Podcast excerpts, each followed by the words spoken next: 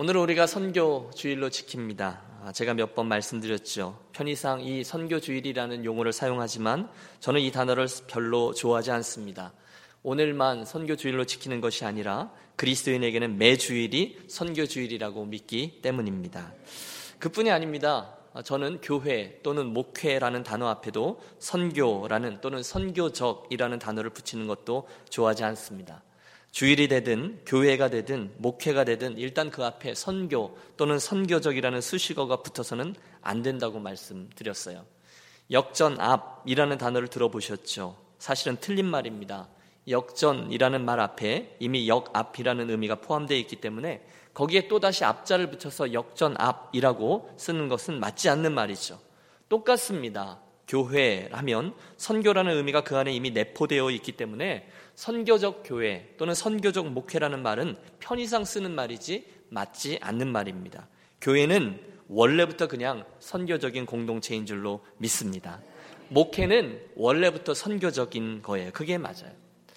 한 가지를 더 말씀드리고 말씀을 나눌까요? 여러분, 교회가 더 큰 개념일까요? 아니면 선교가 더 큰 개념일까요? 예. 우리 유니온교회 식구들은 좀 수준이 되시죠? 결론적으로 선교가 훨씬 더 큰 개념입니다.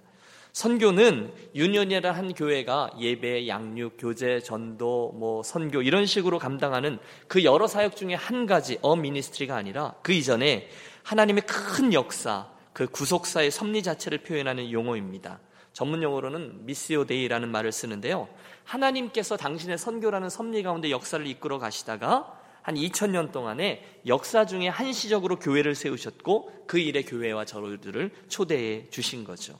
오늘 저는 그 이야기를 나누려고 합니다. 하나님 그분에게 있어서 선교는 이미 태초 전에 태초보다 전에 당신 안에 품고 있던 그분의 계획이요 디자인 섭리였습니다. 그리고 그것을 저는 하나님의 큰 이야기라 표현하고 싶습니다.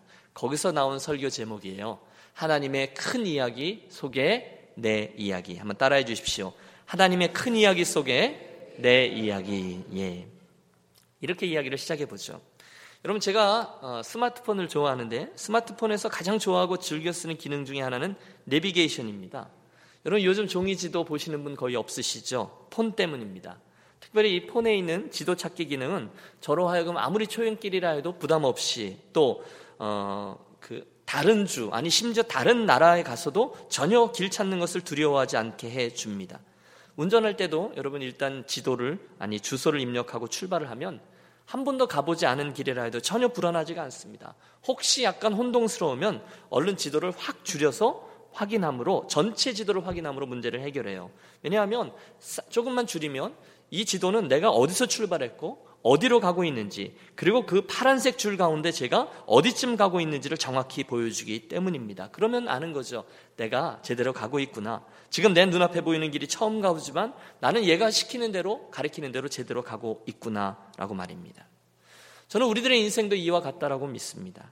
한 번도 끝까지 가보지 않은 우리들의 인생길. 하지만 큰 지도가 있다는 거예요.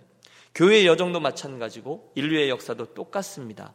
더 큰 지도, 하나님이 더 큰 이야기가 자리하고 있고 오늘 저와 여러분의 인생 하나하나는 그리고 우리의 지역교회, 유니온 교회는 바로 그 이야기들 중에 한 부분에서 어, 또 하나의 스토리로 담겨져 있다는 거예요. 그래서 이 아침에는요, 우리가 그 하나님의 큰 이야기, 하나님의 그 큰 지도 속에 우리들이 어디에 위치하고 있는지, 어디로 가고 있는지 그 이야기를 한번 어, 나누려고 합니다. 이쯤에서 저는 그 아이디어를 제공해 준 책 한 권을 소개하고 싶습니다. 제목이 재밌어요. 성경은 드라마다라는 책인데 원래 원문 제목은 The Drama of Scripture 이렇게 되어 있습니다. 톰 라이트라는 유명한 성경학자가 쓴 건데요. 이 책을 통해서 그는요. 우리 기독교의 목적은 세상 전체에 대한 큰 이야기, 그랜드 내러티브, 거대 서사라고 하죠. 하나님의 큰 이야기를 제공하는 것이고 우리는 당연히 나의 이야기를 그 큰 이야기의 전체 흐름 속에서 읽어야 한다라고 주장합니다. 여러분 이해가 되세요? 저는 이 의견에 전적으로 동의합니다. 그리스도인인 저와 여러분은 먼저 하나님의 큰 이야기를 이해해야 되고 그 속에서 나의 이야기를 발견해야만 한다는 거예요. 내가 누군지, 내가 또는 우리 교회가 그 큰 이야기 속에서 어디쯤 위치하고 있는지, 결국 내 인생과 교회를 통해서 우리가 뭘 하자는 것인지를 알아야 하고 실제로 거기에 우리의 인생을 맞춰야 된다는 거죠. 어, 레슬리 뉴비긴이라고 여러분 오늘 많은 사람들 이야기를 하는데요. 레슬리 뉴비긴이라고 저는 그분을 지난 세기가 주신 선지자라고 믿는데요. 일평생 그 인도의 선교사로 헌신하다가 훗날 주옥 같은 저서들을 통해서 현대인들을 일깨운 분입니다. 똑같은 얘기를 해요. 우리의 삶을 설명해주는 참된 이야기, 가장 토대가 되는 이야기가 무엇이냐라는 거예요. 그 근본적인 우리 삶을 지탱해주는 근본 토대가 되는 이야기가 있어야 거기에서부터 내가 누구인지가 설명되는 거, 그래야 내가 내 인생을 통해서 무엇을 하고 있는지를 제대로 알 수 있다는 거죠. 도대체 내 인생을 어디서 근거해서 이해하고 해석해야 하느냐? 그분의 도전이에요. 여러분 아무것도 없는 우주 공간에 저와 여러분이 그냥 뜬금없이 던져져 있는 존재라면 어디서 우리 인생의 의미를 찾을 수 있겠습니까?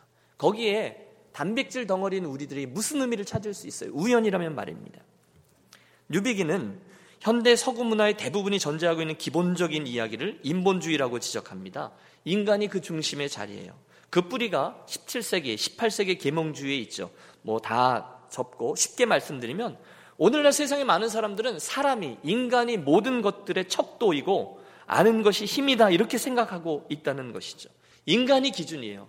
내가 원하는 대로 인간이 출발점이니까 이 세상은 하나님 없이도 인간의 과학과 기술만으로도 완벽한 유토피아를 건설할 수 있다라고 믿습니다. 학교 다니는 아이들 다 그렇게 교육을 받아요.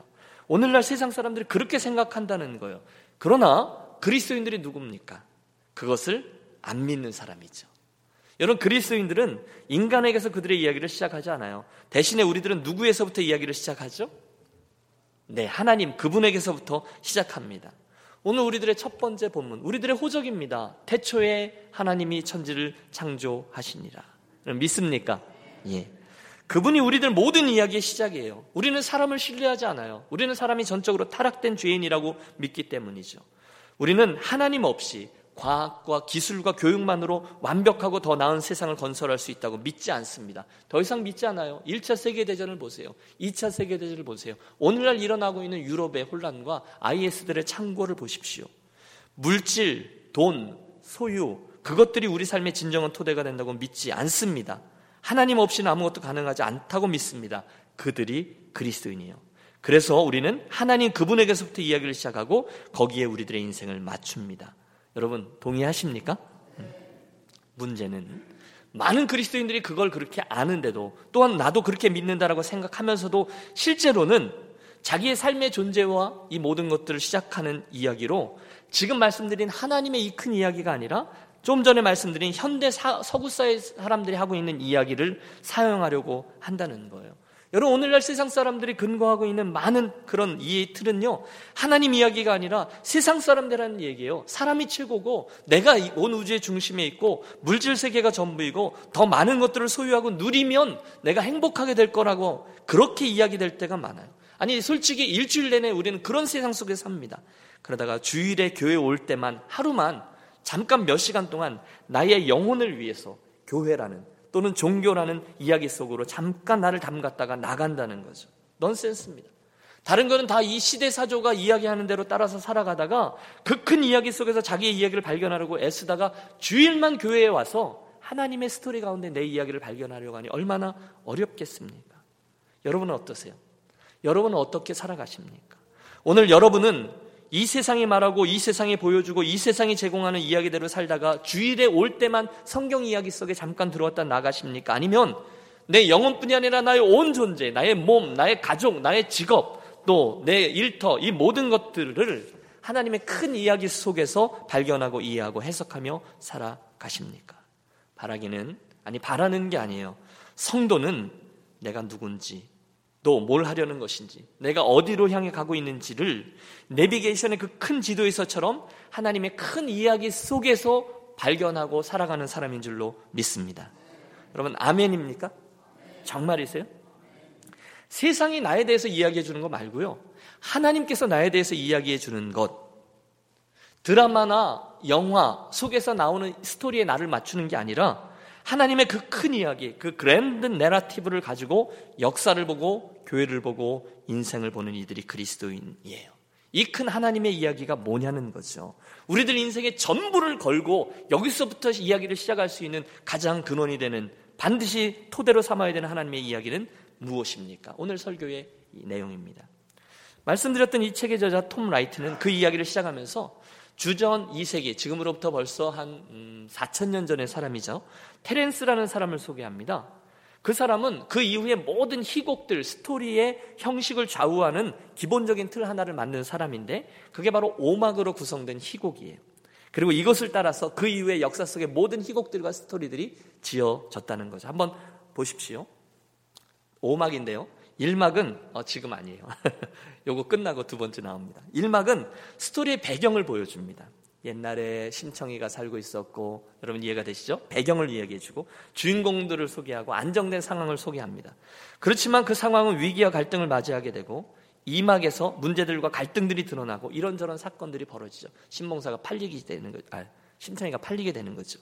이막에서 드디어 그 문제들과 갈등들이 드러나면서 사건들이 벌어지고 산막에 이르면 가장 중요한 사건 하나가 등장하게끔 되어 있습니다. 문제는 점점 커지죠. 그녀가 팔려가게 되고 어, 인당수에 빠지게 되어집니다. 더 복잡해집니다. 이제 어떡하지? 큰일 나죠. 그러다가 사막에 이르면 긴장감이 최고점에 이르고 스토리는 절정을 맞이합니다. 그리고 한순간 문제가 해결됩니다. 연꽃에 의해서 심청이가 다시금 나오는 거죠. 그리고 오막 결론. 아버지가 왕비가 된 심청이를 만나면서 눈이 번쩍 띄어지고 행복하게 살았다. 모든 사람들이 이 이야기를 지켜보며 가쁜 숨을 몰아쉬고 휴, 이야기는 원래의 안정을 되찾습니다. 대부분 그래요. 여러분 영화 중에 여러분 좋아하시는 영화 중에 누구나 알 수 있는 영화가 어, 어, 배너일 겁니다. 굉장한 명작 아닙니까? 정확히 이 오막의 스토리 라인을 가지고 있습니다. 올해 천만 관객을 돌파한 한국 영화들 세 개가 있는데 아세요? 국제시장, 암살, 베테랑 다 보면 이 오막의 스토리 라인을 가지고 있어요. 드라마도 마찬가지예요. 2000년대에 막 나온 유명한 드라마 겨울연가 오막입니다. 또 요즘 대세죠. 누가 덕선이 남편이 될 것인가? 응답하라 1988 모두 다 이 오막의 대세를 그 스토리를 가지고 있어요. 그런데 여러분 드리는 말씀은 성경도 그렇다는 거예요. 성경에 나오는 하나님의 그 큰 스토리, 하나님의 거대 서사도 오막으로 구성되어 있습니다. 화면을 띄워 주십시오. 성경의 제 1막은 하나님께서 당신의 나라를 세우시는 창조 이야기로 되어져 있습니다. 태초에 하나님이 천지를 창조하시니라 에덴 동산 아담과 하와 이야기가 나오고요. 하나님이 자신의 나라를 세우십니다. 이 막은 하나님이 이으신 아름다운 세상을 망가뜨리려고 하는 사탄이 등장합니다. 갈등이 시작되고 타락, 반역이 일어나다입니다. 그 다음은 산막입니다. 갈등이 고조돼요. 하나님의 선한 목적대로 지어지는 세상에 인간의 죄로 말미암아 타락이 오고 갈등들이 생겨나요. 가인, 아벨, 바벨탑, 노아 홍수, 족장들, 이스라엘 역사 등 수많은 문제들이 발생합니다. 그리고 하나님은 이스라엘에는 한 민족을 택하셔서 당신의 역사를 써 내려가십니다. 이야기가 이제 사막에 이르죠. 하나님은 타락한 세상 피조물들을 위해서 여러 가지 은혜들을 주시다가 드디어 예수 그리스도를 이 땅에 보내 주십니다. 그리고 구속의 성취죠. 십자가와 죽음, 부활 이야기에서 하나님의 스토리는 절정에 이릅니다. 그리고 나서 오막에 이르러 그리스도의 위대한 구속 사역이 어떻게 펼쳐지며 지금 무슨 일이 일어나고 있는지가 드러납니다. 왕에 대한 소식이 전파되다. 교회와 교회의 선교입니다. 여러분 이해가 되십니까? 성경도 창세기부터 요한계시록까지 인류의 역사가 이런 오막으로 되어져 있다는 거예요. 그런데 성경은 이 테렌스가 말한 오막 외에 한 가지 막이 더 있습니다. 6장, 오막으로 결론이 맞춰지지 않고 6막에 이릅니다. 이 세상 역사가 맞춰지고 예수께서 다시금 오셔서 새 하늘과 새 땅을 창조한다는 왕의 귀한 구속의 완성입니다. 오늘 두 번째 본문 계시록의 말씀이죠. 이것들을 증언하신 이가 이르시되 내가 진실로 속히 오리라 하시거늘 아멘 주 예수여 오시옵소서. 주 예수의 은혜가 모든 자에게 있을지어다. 아멘. 이러면서 하나님의 그 큰 스토리가 맞춰지게 된다는 거예요. 자, 이걸 그대로 펼쳐 놓으시고요. 드디어 오늘 제가 여러분과 함께 나누려고 하는 이야기의 정점에 도달합니다. 오늘 선교주일의 이슈예요. 바로 이 큰 하나님의 이야기 가운데 오늘 저와 여러분의 이야기가 자리하고 있는 것이 어디냐는 거예요. 여러분, 저와 여러분이 어디에 있습니까? 1막부터 5막 가운데. 어디에 있습니까? 예, 오막에 있습니다. 왕에 대한 소식이 전파되다 교회와 선교 그 자리에 있어요. 그 중에도 오막 1장은 오막 1장은 첫 번째 장면 예루살렘에서 로마까지 여러분 우리가 사도행전에서 보고 있죠. 그 이야기가 담겨 있지만 오늘 우리가 살고 있고 우리 유년교회가 자리하고 있는 두 번째 장면은 오막 2장이에요. 예. 그리고 온 세상 속으로 한번 따라해 주십시오. 그리고 온 세상 속으로 여러분 이해가 되십니까? 하나님의 큰 스토리가 이어져 가고 있어요. 태초에 하나님이 천지를 창조하시니라. 타락이 있었고요. 예수 그리스도의 구속의 십자가가 있었고요. 그 다음에 부활하셨고요. 선교의 시대, 교회의 시대가 있고요. 그리고 마지막에 새 하늘과 새 땅이 이제 오게 되어진다는 거예요. 그 중에 우리들은 오막 2장에서 온 세상 속으로 바로 여기에 우리 유년교가 자리하고 있다는 거죠. 우리는 육막을 이미 알아요. 그분은 다시 오실 겁니다. 믿습니까? 재림 믿죠. 그날 그분은 구원을 얻은 자와 얻지 못한 자, 알곡과 축정이를 갈라서 천국과 지옥으로 나누실 겁니다. 우리는 새 하늘과 새 땅에서 영원히 영광 가운데 거기할 겁니다. 그게 육막이에요. 그런데 여러분 문제가 있습니다. 이렇게 하나님의 스토리가 맞춰져야 하는데 아직 그렇게 되어지지 않고 있어요. 왜냐하면 지금 이 희곡이 다 쓰여지지를 않았기 때문이죠. 완성되지 않았습니다. 오직 이 오막 2장이 쓰여지지 않았어요. 그러므로 오늘 여러분 이 아침 제 설교의 포인트는 이겁니다. 바로 오늘 저와 여러분이 우리 유년교회 공동체가 나의 인생과 가정과 자녀와 직업과 비즈니스와 교회 공동체를 통해서 오막 2장을 써 내려가고 있다는 것입니다. 이 설교의 목적은 이겁니다. 그것을 내가 분명히 보자는 거예요.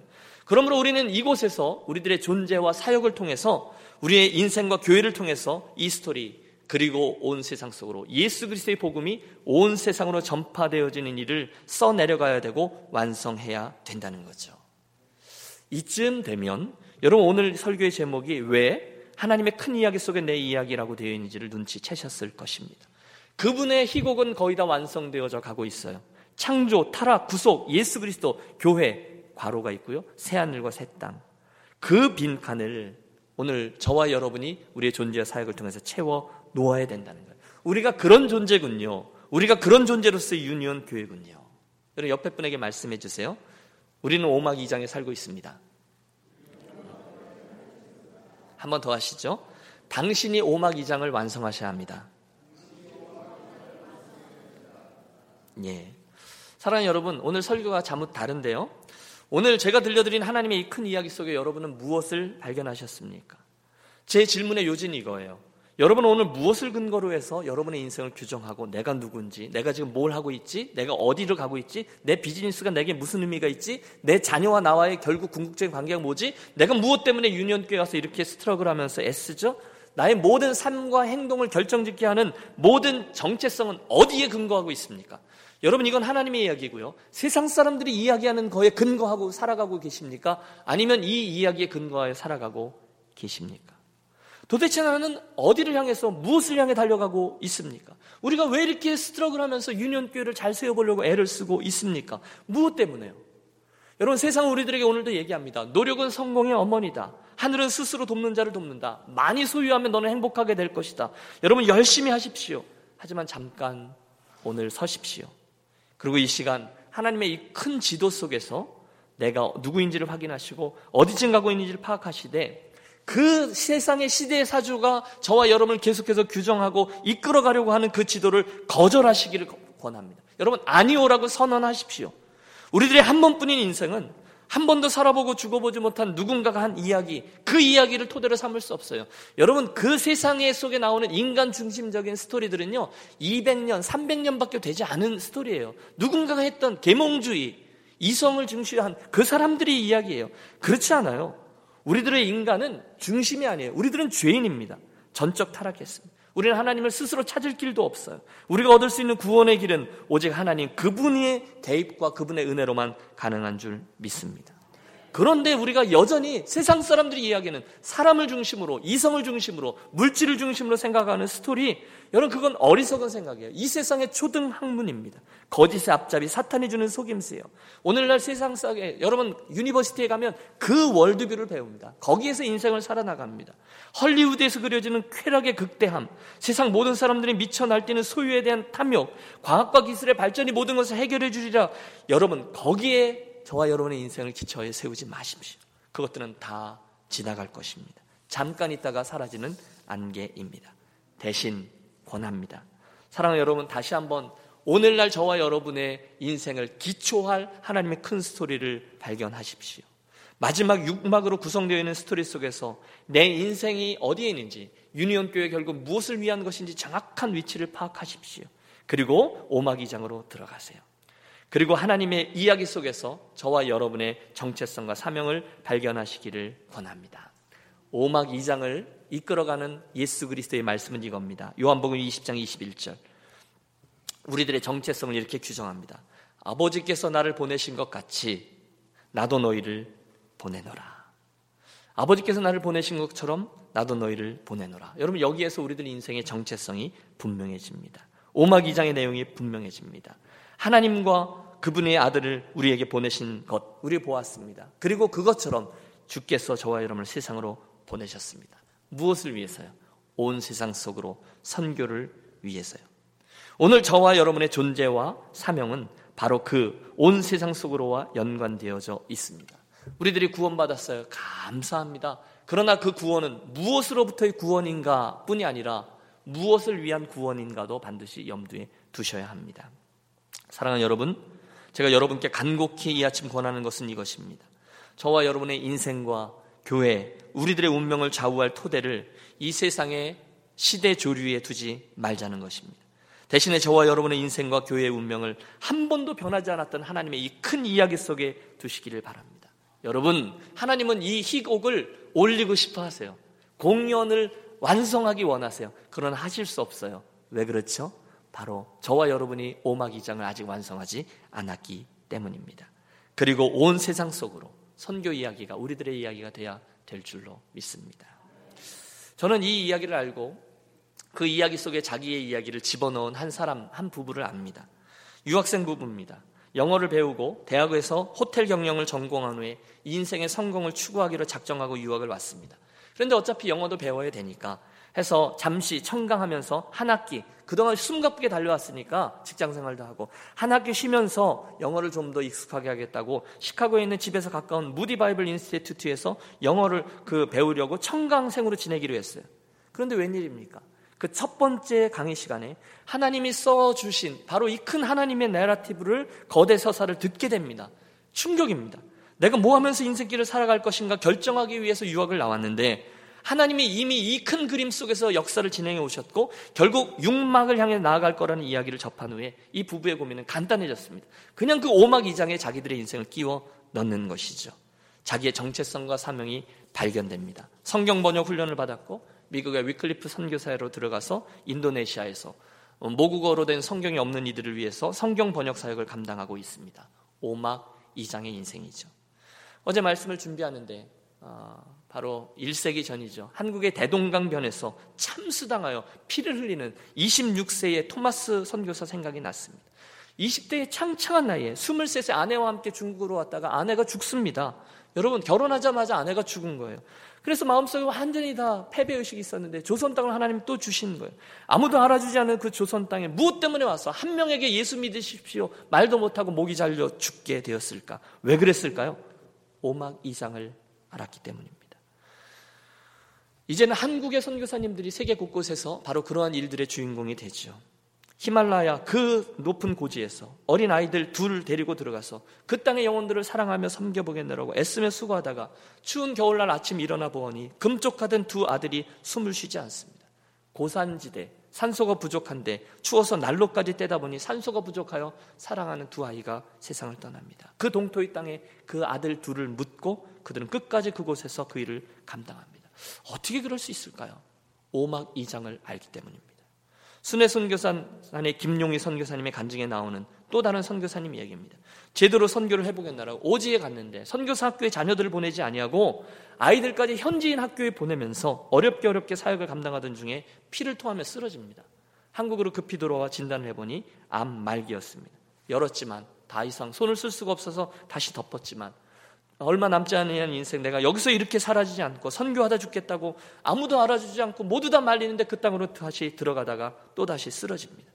산송장이 되어 고국으로 돌아와 병원에서 마지막 가쁜 숨을 몰아쉬는데 너무도 고통스러워하며 숨을 거두지 못할 때 결국 아버지를 일평생 이해하지 못해 상처 속에 있던 큰 딸이 아버지의 손을 붙잡고 이렇게 이야기합니다.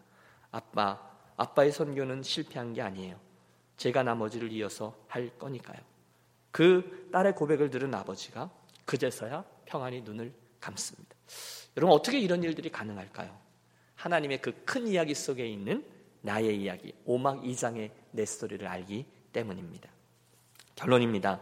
사랑 여러분, 오늘 설교는 아, 제가 평상시 나누는 설교 스타일과 좀 다르죠. 하나의 스토리를 소개했습니다. 의도는 하나입니다. 하나님의 그 큰 이야기 속에서 오늘 내 이야기를 발견하고 집어넣고 거기에 나의 삶을 맞출 때 그들이 지혜로운 성도와 지혜로운 교회가 된다는 거죠. 바로 그런 성도와 교회가 되시기를 축복합니다. 이 이야기를 기억하면요. 여러분, 우리들은 인생에 별일이 일어나도 눈 하나 깜빡하지 않을 수 있어요. 우리는 참으로 낙관론자가 될 수 있어요.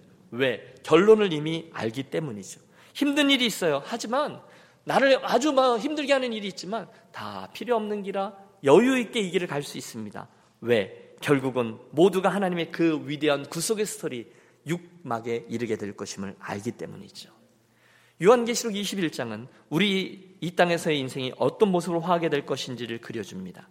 보라, 하나님의 장막이 사람들과 함께 있음에 하나님이 그들과 함께 계시리니 그들은 하나님의 백성이 되고 하나님은 친히 그들과 함께 계셔서 모든 눈물을 그 눈에서 닦아주시니 다시는 사망이 없고 애통하는 것이나 곡하는 것이나 아픈 것이 다시는 있지 아니하리니 처음 갔던 것들이 다 지나갔음 이러라 보호자에 앉으신 이가 이르시되 보라 내가 만물을 새롭게 하노라 하시고 사랑하는 여러분 이 사실을 육막을 분명히 보는 자 의연할 수 있습니다.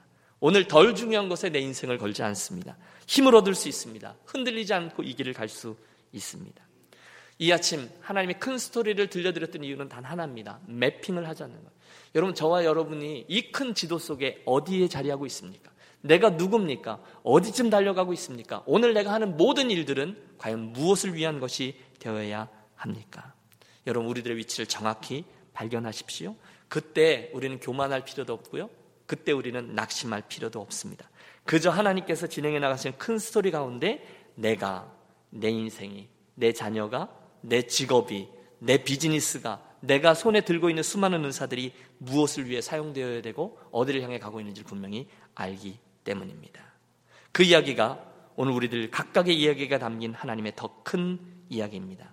우리는 오막 2장에서 그리고 온 세상 속으로 하나님의 선교를 감당하는 인생과 교회입니다.